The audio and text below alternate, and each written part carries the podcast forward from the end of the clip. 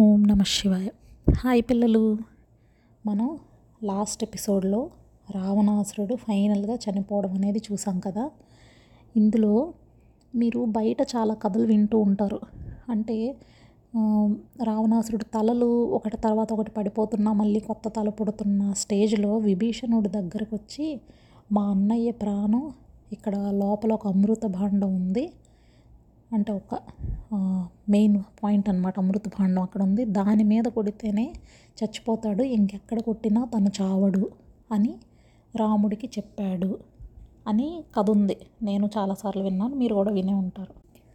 So ఇంటి గుట్టు అంటే ఇంటికి సంబంధించిన సీక్రెట్ ఇంట్లో వాళ్ళకి తెలుస్తుంది కాబట్టి అలాంటి విషయాన్ని ఇక్కడి నుంచి ఉన్న ఒక మనిషి శత్రువులతో కలిసిపోయినప్పుడు దాన్ని బయట పెట్టేస్తాడు.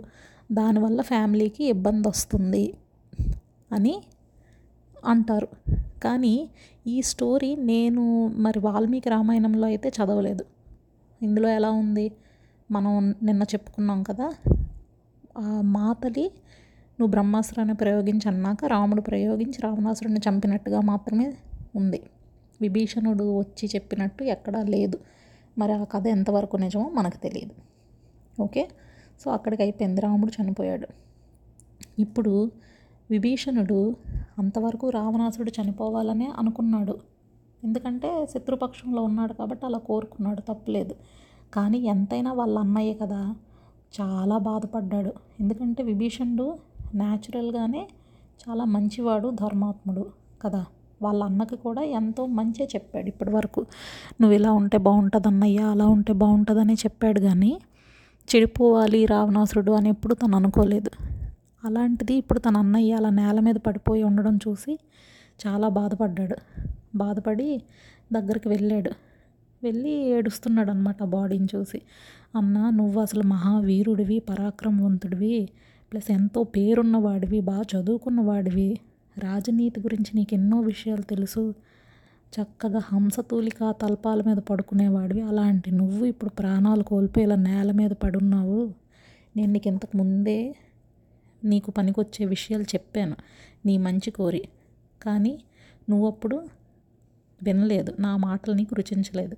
దాని ఫలితాన్ని ఇప్పుడు నువ్వు అనుభవిస్తున్నావు. చూడు ఫ్యామిలీ అందరూ కూడా చనిపోయారు. నువ్వు కూడా ఆఖరికి ఇలా అయిపోయావు. అని అలా ఏడుస్తున్నాడు వాళ్ళ అన్నయ్య దగ్గర. అప్పుడు రాముడు వచ్చాడు వచ్చి విభీషణ రావణాసురుడేమి ఒక పిరికి పందలాగా భయపడి యుద్ధం చేయలేక అలాంటి పరిస్థితుల్లో ఏం చనిపోలేదు. యుద్ధంలో తన పరాక్రమాన్ని చూపించాడు. ఎంతో గొప్పగా యుద్ధం చేశాడు. మృత్యువుకి భయపడకుండా యుద్ధంలో ఎదురు నిలిచి చనిపోయాడు. పోరాడి చనిపోయాడు. అదేమి తప్పు కాదు. ఎందుకంటే క్షత్రియుడు అన్నవాడు యుద్ధంలో చనిపోవడం అనేది మామూలు విషయమే కదా. ఒక రాజు యుద్ధం చేయడం యుద్ధంలో చనిపోవడం అనేది గర్వించదగిన విషయమే. దానికి నువ్వు ఇలా బాధపడకూడదు. ఇతనేం తక్కువ వాడు కాదు కదా. ఇంద్రుడు లాంటి దేవతలు కూడా గడగడలాడిపోయారు. అతని దగ్గర ముల్లోకాలు వణికిపోయాయి. అలాంటి ఆయన చనిపోయినప్పుడు ఇలా కుమిలిపోకూడదు అని చెప్పాడు. కాబట్టి నువ్వు ఇప్పుడు నీ బాధని పక్కన పెట్టి నెక్స్ట్ ఏం కార్యక్రమం చేయాలి ఏంటి అనేది ఆ పని మీద ఉండు అని చెప్పాడు. అంతే కదా ఇప్పుడు దహన సంస్కారాలు అవన్నీ చేయాలి కదా. సో ఆ పని చేయమని చెప్పాడు. విభీషణుడు రాముడితో చెప్తున్నాడు రామా అసలు మా అన్నయ్య గురించి నీకు తెలియదు ఇతను అసలు ఎంతమందికి ఎన్ని దానాలు చేశాడో లెక్కలేదు. గురువుల్ని తనకిష్టమైన దేవుళ్ళని ఎంతో సేవించాడు. పైగా ఎన్నో భోగాలు అనుభవించాడు. తన కింద పనిచేసిన వాళ్ళందరినీ చాలా చక్కగా పోషించాడు. అంతేకాక తనకి మిత్రులైన వాళ్ళందరికీ ఎన్నో రకాల సంపదలు ఇచ్చాడు. ఎంతోమంది శత్రువుల మీద పగ తీర్చుకున్నాడు. ఎప్పుడూ తన అగ్ని కార్యాలని చేస్తూ ఉండేవాడు. అంటే మూడు పూట్ల వాళ్ళు చేయాల్సిన సంధ్యావందనాలు కానీ హోమాలు యజ్ఞాలు కానీ ఇలాంటివన్నీ కూడా రెగ్యులర్గా చేసేవాడు. గొప్ప తపస్సు చేసినవాడు. ఎంతో వేదాంతం తెలిసినవాడు. అంత గొప్పవాడు కూడా ఆఖరికి ఇప్పుడు ఇలా పడిపోయి ఉన్నాడు. కొడుకులు మొత్తం యుద్ధంలో చనిపోయారు. ఇంతమంది కొడుకులు ఉన్నా కూడా తనకిప్పుడు దహన కార్యక్రమాలు చేయడానికి కూడా ఎవరూ లేరు. ఫైనల్గా అవి కూడా నేనే చేయాల్సిన పరిస్థితి వచ్చింది అని అన్నాడు. అప్పుడు రాముడు ఎంత గొప్పగా మాట్లాడాడంటే విభీషణ వ్యక్తులు బ్రతికున్నంత వరకే వాళ్ళతో శత్రుత్వం ఉండాలి. అయిపోయిన వెంటనే అతను చనిపోయిన వెంటనే ఆ శత్రుత్వాన్ని విడిచిపెట్టాలి. ఇప్పుడు మన పని అయిపోయింది కదా. కాబట్టి అతని సం అతని సంస్కారాలన్నీ నువ్వే చెయ్యు. ఇప్పుడు ఇతను నీకెంత అన్నలాగా ఎంత గౌరవంగా నువ్వు ఉంటావో నాకు అంతే నేను కూడా అంతే గౌరవిస్తాను అతన్ని. నాకేం అలాంటి శత్రుత్వం లేదు అని చెప్పాడు. ఈ పాయింట్ మనం బాగా గుర్తుంచుకోవాలి. ఎందుకు అంటే మన లైఫ్లో మనం చుట్టూ చూస్తూ ఉంటే ఇలా ఒకళ్ళ మీద పగ పెట్టుకోవడం అనేది చాలా ఉంటుంది. అంటే ఇప్పుడు రెండు కుటుంబాల మధ్య గొడవలు అయ్యాయి అనుకోండి. వాళ్ళు ఎవరి వల్ల అయితే గొడవ వచ్చిందో వాళ్ళు చనిపోయాక కూడా నెక్స్ట్ జనరేషన్ వాళ్ళు కూడా ఆ పగను కంటిన్యూ చేసుకుంటూ ఉంటారు. ఇది చెయ్యకూడదని రాముడిని చూసి మనం నేర్చుకోవాలి. ఇది ఇలా ఉండగా అంతఃపురంలో ఉన్న రాక్షస స్త్రీలందరూ ఒక్కసారిగా ఈ విషయం విని ఏడుస్తూ బయలుదేరొచ్చి నేల మీద పడి దొర్లుతున్నారు వాళ్ళందరూ. రావణాసుడు చాలామంది భార్యలు కదా. వాళ్ళందరూ యుద్ధరంగంలోకి వచ్చి మొత్తం వెతుకుతున్నారు రావణాసురుడు ఎక్కడున్నాడా అని. ఎందుకంటే తలలు లేకుండా మొండేలు పడిపోయి ఉన్నాయి కొన్ని చోట్ల తలలు పడిపోయి ఉన్నాయి కొన్ని చోట్ల కాళ్ళు చేతులు తెగిపోయి ఉన్నాయి. యుద్ధభూమి అంటే ఎంత ఘోరంగా ఉంటుంది కదా. వీటిల్లో తన భర్త ఎక్కడున్నాడని ప్రతి ఒక్క అంతఃపుర స్త్రీ కూడా వెతుక్కుంటూ అయ్యో నాథ నాథ అని ఏడుస్తూ వెతుకుతూ వెళ్తున్నారు. అన్ని వైపులా తిరుగుతున్నారు. యుద్ధ యుద్ధ భూమంతా ఎక్కడ దొరుకుతున్నాడు ఎక్కడున్నాడా అని. అలాగా కొంచెం దూరం వెళ్ళాక ఇంత పెద్ద శరీరం మహా తేజస్సు కలిగిన వాడు ఒక నల్లని కొండలాగా పడిపోయి ఉన్నాడు యుద్ధరంగంలో ఫైనల్గా అతన్ని ఐడెంటిఫై చేశారు. అలా దుమ్ములో కొట్టుకు దుమ్ము కొట్టుకుపోయి అలా నేల మీద పడి ఉన్నాడు కదా. ఇంకా వెంటనే ఒక్కసారి వాళ్ళందరూ కూడా రావణాసుని మీద పడిపోయి ఏడవడం మొదలుపెట్టారనమాట ఒక ఇప్పుడు వాళ్ళందరూ ఇప్పుడు సీత కంటే ఆయన పరపురుషుడు ఇష్టం ఉండదు. కానీ వీళ్ళకి వాళ్ళ భర్త కదా. సో వాళ్ళకి ప్రేమగానే ఉంటుంది. వాళ్ళు పాపం అతని మీద ఉన్న ప్రేమతో ఒక ఆమెమో ఆయన్ని గట్టిగా కౌగిలించుకొని ఏడుస్తుంది. ఇంకో ఆయన కాళ్ళ ఇంకో ఆమె కాళ్ళ దగ్గర కూర్చొని అక్కడ ఏడుస్తుంది. ఒక ఆమె కంఠం పట్టుకొని ఏడుస్తుంది. ఇంకొక ఆవిడ నేల మీద పడిపోయి దొర్లుతూ దొర్లుతూ ఏడుస్తుంది. అసలు అలాంటి పొజిషన్లో భర్తను చూశాక ఒక ఆవిడైతే కళ్ళు తిరిగి పడిపోయింది. ఇంకో ఆవిడేమో అతని శిరస్సుని తన ఒళ్ళో పెట్టుకొని అలాగా మొహాన్ని చూస్తూ ఏడుస్తుంది. ఇలా రకరకాలుగా ఏడుస్తున్నారు అతని భార్యలు. వాళ్ళు ఎవ్వరు కూడా రాముణ్ణి నిందించట్లేదు. వాళ్ళు ఎలా అంటే అయ్యో ఎంత పని చేసావు చూడు నీ మరణాన్ని నువ్వే తెచ్చిపెట్టుకున్నావు. సీతాదేవిని కనుక రాముడికి అప్పగించుంటే అసలు ఇలా మన వా వంశం మొత్తం వంశం ఏంటి మొత్తం లంకానగరం అంతా కూడా నాశనం అయిపోవాల్సిన పరిస్థితి తప్పుండేది కదా మనకి. చూడు నీ తమ్ముడు విభీషణుడు నీకు ఎంత చెప్పాడు. అతను చెప్పినట్టు నువ్వు వినుంటే ఎంత బాగుండేది. అసలు వెంటనే నువ్వు వాళ్ళకి ఇచ్చేసి ఉంటే రాముడు మనకి ఇలా శత్రువుగా కాకుండా మిత్రుడు ఉండేవాడు కదా. మన మిత్రవర్గంలో ఒకడుగా ఉండేవాడు. మాకు ఈ రోజున ఇలా వైధవ్యం అనేది ప్రాప్తించి ఉండేది కాదు అని పాపం ఏడవడం మొదలుపెట్టారు వాళ్ళు. అయితే వీళ్ళందరూ ఏడుస్తుంటే ఇప్పుడు వీళ్ళందరిలోకి పెద్ద భార్య పట్టపురాణి ఎవరు? మండోదరి. ఆవిడ అలా భర్తను చూసింది. రావణుడికి అత్యంత ప్రీతిపాత్రురాలు ఈవిడ అంటే ఎంతమంది భార్యలు ఉన్నా కూడా ఆయనకి మండోదరి అంటే చాలా ఇష్టం పెద్ద భార్య. అయితే ఆవిడొచ్చింది చూసింది భర్తని. చూసి చాలా బాధపడింది. ఆమెకు కూడా తన భర్త అంటే చాలా ఇష్టం. మహాపతివ్రతల్లో ఒకరు ఆవిడ మండోదరి అంటే. ఇప్పుడు సీతాదేవి ఎలాగో అలాగే మండోదరి కూడా అంత గొప్పది. ఆవిడ ఇప్పుడు భర్త చనిపోయి ఉంటే ఆవిడకి ఎంత బాధ కదా? ఆవిడ ఇప్పుడు ఏడుస్తుందన్నమాట. నాథ నువ్వు కోపంతో కల్లెర్ర చేస్తే బ్రాహ్మణులు ఋషులు గంధర్వులు ఆఖరికి ఇంద్రుడు కూడా నీ ముందు నిల్చోడానికి కూడా వణికిపోయేవారు. ఆకాశంలో తిరుగుతుంటారే చారణలు. వాళ్ళు కూడా నీకు భయపడిపోయి అన్ని దిక్కులకు పారిపోయేవారు. అలాంటి నువ్వు రాముడి చేతిలో ఇలా యుద్ధంలో ఓడిపోవడానికి నీకు సిగ్గుగా లేదా? అని అంది. అసలు యుద్ధంలో నిన్నెవ్వరూ ఎదిరించలేరు. అంతటి వాడివి నువ్వు. అలాంటిది ఒక మానవ మాత్రుడు. అందులోని ఒక వనవాసి కదా. ఒక క్షత్రియుడిలాగా రాజులాగా ఉన్నవాడు కాదు. అడవుల్లో వనవాసిలా బ్రతుకుతున్నాడు. ఎలా చంపగలిగాడు అసలు? నువ్వు సంచరించే ఈ లంకా నగరంలో అసలు మనుషులు ఎవరైనా ప్రవేశించగలరా? పైగా నువ్వు కామరూపుడివి. అంటే ఎలా కావాలంటే అలాగా రూపం మార్చుకోగలవు. వాళ్ళు అలా చేయలేరు. అలాంటి నువ్వు రాముడి చేతిలో ఓడిపోయావు. ఇది అసలు మోస్ట్ ఇంపాసిబుల్ థింగ్. అసలు నమ్మడానికి కూడా వీలు లేదు. అన్ని రకాల యుద్ధ పరికరాలు అన్నీ పట్టుకొని వెళ్ళావు. అలాంటి నిన్ను రాముడు చంపాడా? నమ్మలేకపోతున్నాను నేను.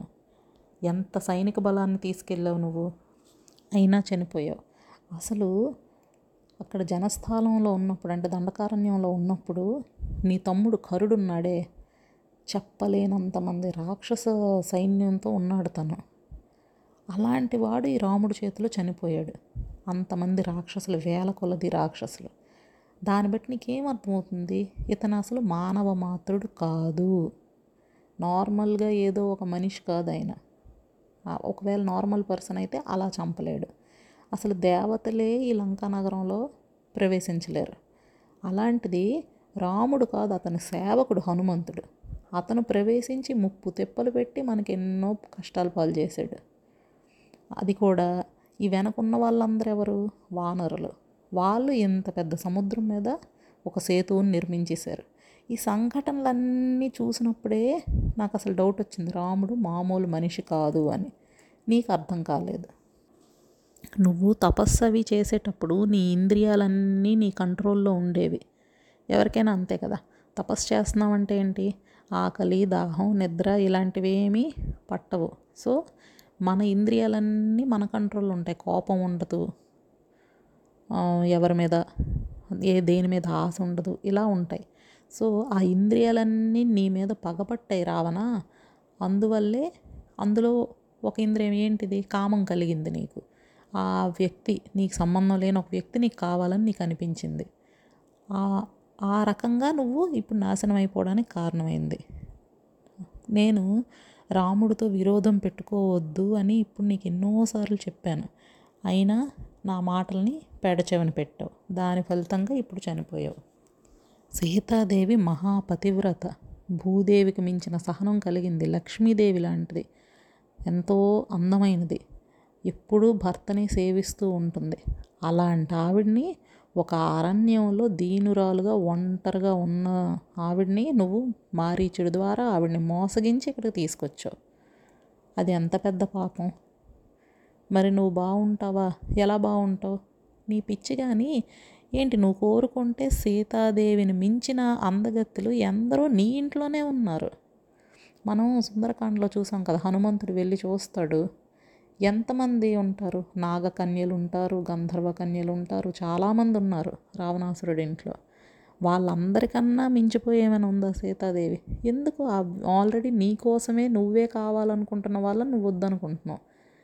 ఎవరో ఒకరిని పెళ్ళి చేసుకుని ఉన్నావని నువ్వు పెళ్ళి చేసుకోవాలనుకుంటున్నావు? ఈ రోజుల్లో మనం చాలా కామన్గా చూసే మెంటాలిటీ ఇది. మన దగ్గర ఉండేది మనకు నచ్చదు. మన దగ్గర లేనిదే మనకి బాగుంటుంది దాన్నే కదా పొరుగింటి పుల్లకూర రుచి అంటారు. అలా మనది కానిది మనం కోరుకుంటే రావణాసురుడికి పట్టిన గతే ఎవరికైనా పడుతుంది. కాబట్టి ఇప్పుడు ఒక పెద్ద మాట అనేసింది మండోదరి. వంశం యొక్క గొప్పతనం బట్టి కానీ అందచందాల్లో కానీ చదువు సంధ్యల విషయంలో కానీ సీతాదేవి నాకన్నా గొప్పదేమీ కాదు. గొప్పది కాదు కదా కనీసం నాతో ఈక్వలెంట్ కూడా కాదు. అంటే సీత కన్నా మండోదరి బాగా చదువుకుంది సీత కన్నా అందగత్తె. మీరు హనుమంతుడు వెళ్ళినప్పుడు సీతాదేవిని వెతికినప్పుడు మండోదరిని చూసి సీతాదేవిని ఫస్ట్ భ్రమపడతాడు కదా. ఎందుకంటే ఆవిడ కూడా అంత అందగత్తె అనమాట సో ఇప్పుడు ఆవిడ అంటుంది ఏ రకంగానూ సీతాదేవి నాకన్నా గొప్పది కాదు కనీసం నాతో ఈక్వల్ కూడా కాదు. కానీ నువ్వు ఆవిడ మీద ఉన్న అట్రాక్షన్ వల్ల ఈ విషయాన్ని నువ్వు తెలుసుకోలేకపోయావు. ఆవిడేదో గొప్పదన్నట్టు ఆవిడ వెనక్కి తిరిగావు. నా దృష్టిలో విభీషణుడు అన్ని విషయాలు బాగా తెలిసినవాడు. ఎప్పుడు ఏది చేయాలో అప్పుడు కరెక్ట్గా సలహాలు చెప్పగలిగినవాడు. నువ్వు సీతాదేవిని తీసుకొచ్చినప్పుడు ఆ మహాత్ముడు కొంచెం బాధపడి ఇంకా రాక్షస వినాశనం తప్పదు అని అప్పుడే చెప్పాడు. ఎందుకంటే స్త్రీ వ్యామోహంలో ఇలా పడిపోయిన వాడి వల్ల అతనే పోవడం కాదు అతని ఫ్యామిలీస్ కూడా నాశనం అయిపోతాయి. ఈ విషయాన్ని విభీషణుడు గ్రహించాడు. అందుకే నీకు చెప్పాడు కానీ నువ్వు వినలేదు. ఇలా మాకు ఆఖరికి వైధవ్యం ప్రాప్తించింది దానివల్ల మన వంశమంతా నాశనం అయిపోయింది. నా కొడుకు చనిపోయాడు ఇంద్రజిత్తు. ఇప్పుడు నువ్వు చనిపోయావు నేను ఇంకెందుకు బ్రతికుండాలో నాకు అర్థం అవ్వట్లేదని అలా బోరు బోరుని ఏడుస్తూనే ఉంది మండోదరి పాపం. అది ఇలాగ ఉండగా రాముడు విభీషణుడితో చెప్తున్నాడు. విభీషణ ఈ స్త్రీలందరి నుంచి ఇక్కడికి పంపి స్త్రీలందరినీ ఇక్కడి నుంచి పంపించి రావణుడికి దహన సంస్కారాలు చెయ్యు అని చెప్పాడు. అప్పుడు విభీషణుడు బాగా ఆలోచించుకొని రాముడికి ఇలా రిప్లై ఇస్తున్నాడు రామ ఇప్పుడు ఇతను నా అన్నే అతను చనిపోయినందుకు నాకు బాధ ఉంది. కానీ అతను కఠినాత్ముడు క్రూరుడు అబద్ధాలు చెప్తున్నాడు. వేరే వాళ్ళ భార్యల మీద గౌరవం ఉండాలి కానీ లేదు అతనికి. ఇలాంటి వాడికి అంత్య సంస్కారం చేయడం నాకు ఇష్టం లేదు. ఇతను నాకు సోదరుడే కానీ సోదరుడు రూపంలో ఉన్న శత్రువు. ఎప్పుడూ అందరికీ కీడు తలపెడుతూ ఉంటాడు. నాకంటే పెద్దవాడైనందువల్ల నాకు పూజ్యుడు. అంటే నేను పూజించదగినవాడు. కానీ ఇలాంటి చెత్త పనులన్నీ చేయటం వల్ల ఆ అర్హతను ఇతను కోల్పోయాడు. కాబట్టి నేను ఇతనికి దహన సంస్కారం చెయ్యాలనుకోవట్లేదు అన్నాడు. అప్పుడు రాముడు చెప్తున్నాడు చూడు విభీషణ ఇప్పుడు ధర్మ విరుద్ధంగా ప్రవర్తించి ఉండొచ్చు అబద్ధాలు చెప్పుండొచ్చు కానీ యుద్ధాల్లో మహా తేజస్వి మహాబల పరాక్రమం కలిగిన వాడు అని ఎంతో పేరు కలిగిన వాడు ఇతను. ఇంద్రుడు లాంటి దేవతల చేతిలో కూడా ఎప్పుడూ ఓటం తెలియదు అతనికి. కదా. ఇతను లోక కంటకుడే ఇతని వల్ల అందరూ ఎన్నో రకాల ఇబ్బందులు పడ్డారు. కానీ మరణాంతాని వైరాణి. అంటే ఏంటి? వ్యక్తి మరణించిన వరకే శత్రుత్వము. ఆ తర్వాత అతని మీద శత్రుత్వం ఉండకూడదు. కాబట్టి ఇతని మీద మనకి ఎలాంటి శత్రుత్వం ఉండకూడదు. నీ వలన అంత్య సంస్కారాలు పొందడానికి ఇతను కంప్లీట్గా అర్హుడు. కాబట్టి నువ్వు చెయ్యు. అని చెప్పాడు. రాముడు అలా చెప్పగానే వెంటనే విభీషణుడు తొందర తొందరగా దహనానికి కావలసిన అన్ని ఏర్పాట్లు చేశాడనమాట మంచి గంధపు చెక్కలు లోటస్ ఫ్లవర్స్ వట్టి వేళ్ళు ఇలాంటివన్నీ తీసుకొచ్చారు. శాస్త్ర శాస్త్రం ప్రకారం ఎలా అన్నీ చెయ్యాలో అవన్నీ అతనికి దహన సంస్కారాలన్నీ ఫినిష్ చేశాడనమాట ఫినిష్ చేసి చితికి నిప్పండించాడు విభీషణుడు. ఇంతమంది కొడుకులున్నా కూడా ఎవ్వరూ లేరు. ఆఖరికి తన అన్నదమ్ముడు అది కూడా ఒక్కడు ధర్మాత్ముడు కాబట్టి ఆ చితికి నిప్పి పెట్టడానికి ఒకడైనా మిగిలాడు. విభీషణుడు కూడా మిగిలిన వాళ్ళలాగే ఉంటే అతను కూడా యుద్ధంలో చనిపోయేవాడు అనాథ ప్రేతంలో పడి ఉండేవాడు రావణాసురుడు. అది కథ. ఇప్పుడు రామరావణ యుద్ధం చూడడానికి వచ్చిన దేవతలు రాక్షసులు గంధర్వులు వీళ్ళందరూ కూడా యుద్ధం కంప్లీట్ అయిపోయింది కాబట్టి ఇప్పుడు వాళ్ళ వాళ్ళ ప్లేసెస్కి బయలుదేరి వెళ్ళిపోతున్నారు. అయితే మాతలి కూడా వెళ్ళిపోవాలి కదా. ఇంద్రుడు మంచి రథాన్ని పంపించాడు. సో దాన్ని మళ్ళీ వెనక్కి పంపించడానికి మాతలికి కూడా అన్ని రకాల మర్యాదలు చేసి పంపించేశాడు. సో ఆ దివ్య రథం మీద మళ్ళీ స్వర్గానికి వెళ్ళిపోయాడు మాతలి ఇప్పుడు రాముడు చూడు మనలాగా బా బాగా అలిసిపోయాను బాగా స్ట్రెయిన్ అయిపోయాను. ఒక టూ డేస్ రెస్ట్ కావాలి. తర్వాతే మిగతా పనులు ఆలోచిద్దాం. టెన్ డేస్ నుంచి ఫైనల్ ఎగ్జామ్స్ రాసి అలిసిపోయాను అని చెప్తాం కదా. అలా చెప్పలేదు ఆయన. అంత యుద్ధం చేశాక కూడా ఎవరిని వాళ్ళని ఎక్కడికక్కడికి వెంట వెంటనే అన్నీ క్లియర్ చేస్తున్నాడు చూడు. ఇదే కాక లక్ష్మణుడికి పిలిచి చెప్పాడు. లక్ష్మణ విభీషణుడు పరమభక్తుడు. మనకి యుద్ధంలో చాలా హెల్ప్ చేసిన వాడు. అలాంటి మంచి వాడిని ఇప్పుడు లంకా నగరానికి పట్టాభిషిక్తుని చెయ్యి. ఆ రావణ రావణాసురుడు తమ్ముడు. అతను ఇప్పుడు నెక్స్ట్ అతనే లంకా రాజ్యానికి అధిపతి అవ్వగలడు. మనం ఇంతకుముందే మాట కూడా ఇచ్చాం. కాబట్టి ఇమీడియట్గా అతను పట్టాభిషేకానికి అరేంజ్ చేయి అని చెప్పాడు. వెంటనే లక్ష్మణుడు వానర ప్రముఖుల్లో కొంతమంది మంచి బలంగా ఉన్న వాళ్ళని పిలిచి తొందరగా వెళ్ళి సముద్ర జలాలను తీసుకుని రండి అని పంపించాడు. వాళ్ళు వెంటనే బయలుదేరి వెళ్ళారు. బంగారు కలసాలతో సముద్ర జలాలని తీసుకొని తెచ్చారు. అప్పుడు లక్ష్మణుడు ఆ ఘటాన్ని సింహాసనం మీద ఉంచి తర్వాత విభీషణ్ణి అభిషేకించి రాముడు ఆర్డర్స్ ప్రకారం ఇవన్నీ జరుగుతున్నాయి. మొత్తం అందరు మిగిలిన రాక్షసులు అందరూ ఉన్నారు కదా వాళ్ళందరి సమక్షంలో వేద మంత్రాలతో చక్కగా విభీషణుడిని లంకా రాజ్యానికి పట్టాభిషిక్తుడిని చేశారు. విభీషణుడు చిరంజీవి అంటే ఇప్పటికీ బ్రతికే ఉంటాడు ఆయన. చిరంజీవి అంటే మెగాస్టార్ చిరంజీవి కాదు. చిరంజీవి అంటే ఎప్పటి వరకు వాళ్ళకి చావు అనేది ఉండదన్నమాట. సో విభీషణుడు చిరంజీవి. ఇప్పుడు కూడా లంక అనేది ఒకటి మనకి కనిపించని విధంగా ఎక్కడో ఉందంట. మనం చూస్తున్న శ్రీలంక కాదు. లంక వేరేగా ఉంది. ఆ లంకని ఇప్పటికీ విభీషణుడు పాలిస్తున్నాడు అని రకరకాల కథలు ఉన్నాయి ఓకే? సో మొత్తానికి ఆయన పట్టాభిషిక్తుడిని చేసిన తర్వాత లక్ష్మణుడితో కలిసి మళ్ళీ రాముడి దగ్గరికి వచ్చాడు. మీకు ఇక్కడ ఒక డౌట్ రావాలి. రాముడే పట్టాభిషేకం చేయొచ్చు కదా?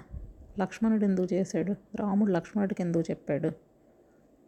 ఎందుకు అంటే లంక కూడా ఒక నగరం కాబట్టి.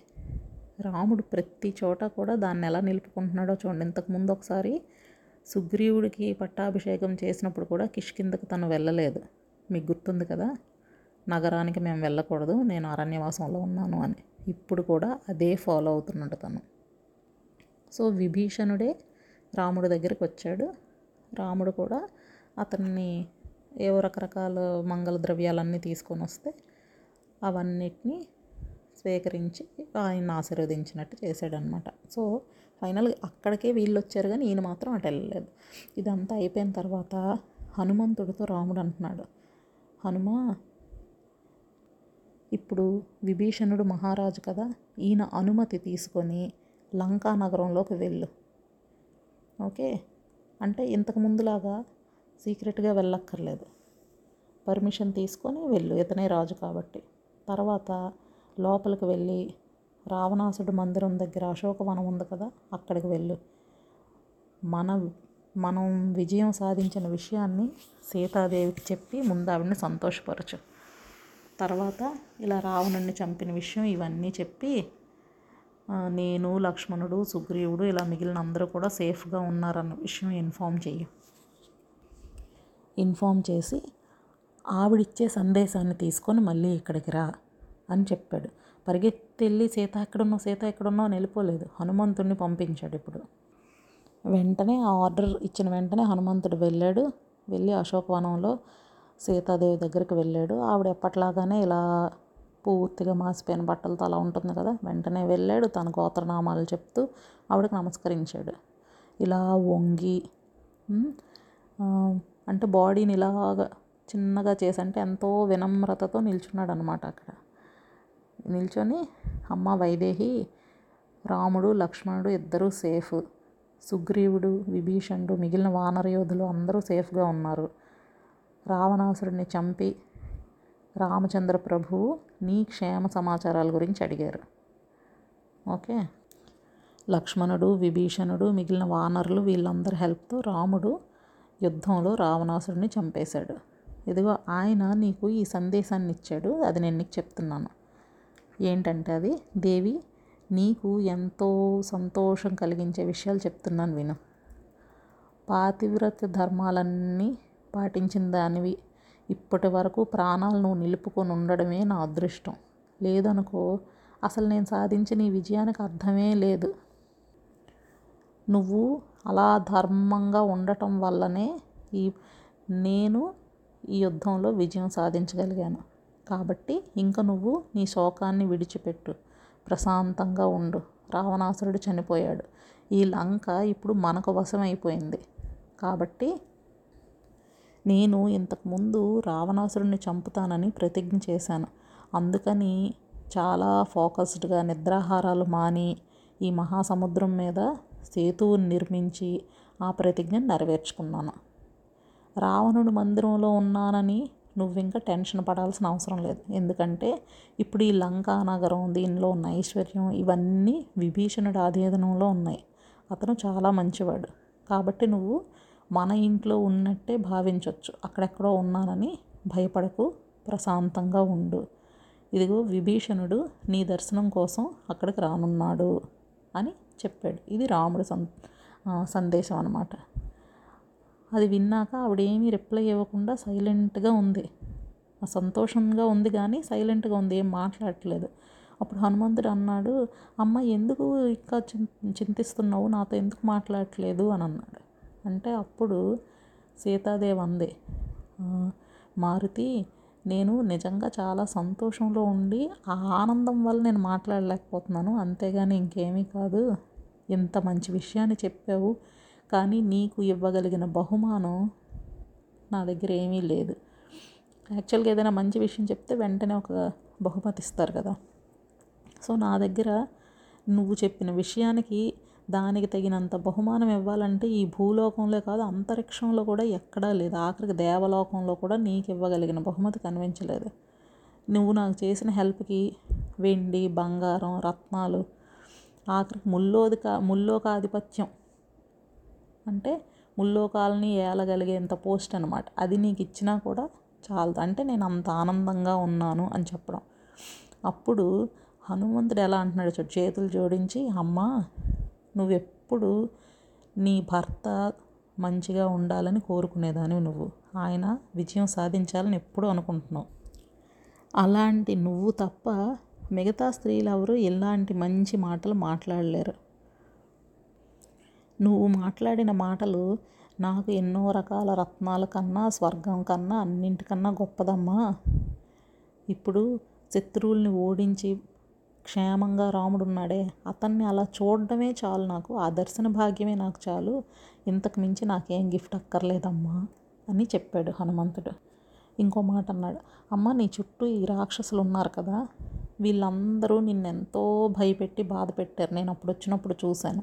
సో నువ్వు పర్మిషన్ ఇస్తే వీళ్ళందరినీ చంపుదాం అనుకుంటున్నాను? ఎందుకంటే నువ్వు అశోకవనంలో ఇలా కూర్చొని దేవు నీ భర్తనే తలుచుకుంటూ ఏడుస్తూ ఉంటే నిన్ను వీళ్ళు రకరకాల దారుణమైన కథలు చెప్పడం ఇలాంటివన్నీ చేసేవారు. ఘోరమైన రూపాలు ధరించడం నీ ముందు పిచ్చి పిచ్చిగా మాట్లాడడం ఇవన్నీ విన్నాను. కాబట్టి ఇప్పుడు నిన్ను బాధ పెట్టిన వాళ్ళని ఇదిగో పిడికిళ్ళతో ఒక్క గుద్దు గుద్దడం అరచేతులతో ఒక్కసారి వాళ్ళ మీద సరి చేయడం కాళ్ళతో తన్నాలి. ఇలా రకరకాలుగా మోకాళ్ళతో కుమ్మేయాలి దంతాలతో గట్టిగా వాళ్ళని కొరికేయాలి చెవులు ముక్కులు చీరేయాలి జుత్తును పీకేసి గోలతో వాళ్ళని రెక్కేసి ఆ చెంప ఈ చెంప వాయించి ఎగిరి మీద పడి చేతులతో బాది నేల మీద పడగొట్టి చంపేస్తాను. ఎంత అందంగా చెప్పాడు కదా డీటెయిల్డ్గా. కాబట్టి నీ పట్ల అపరాధం చేసిన వీళ్ళని ఇలా చేద్దాం అనుకుంటున్నాను.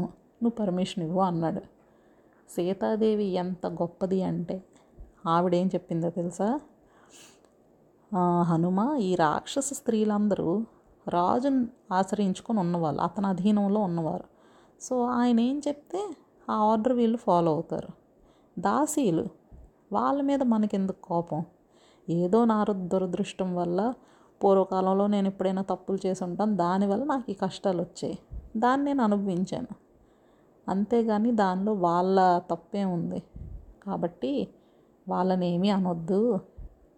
ఒకప్పుడు ఒక ఎలుగుబంటి ఒక పెద్ద పులికి జరిగిన ఒక చిన్న స్టోరీ ఉంది. అది నీకు చెప్తాను అని సీతాదేవి చెప్పింది. ఆ స్టోరీ మనం నెక్స్ట్ ఎపిసోడ్లో చెప్పుకుందాం. సరేనా? బాయ్ పిల్లలు.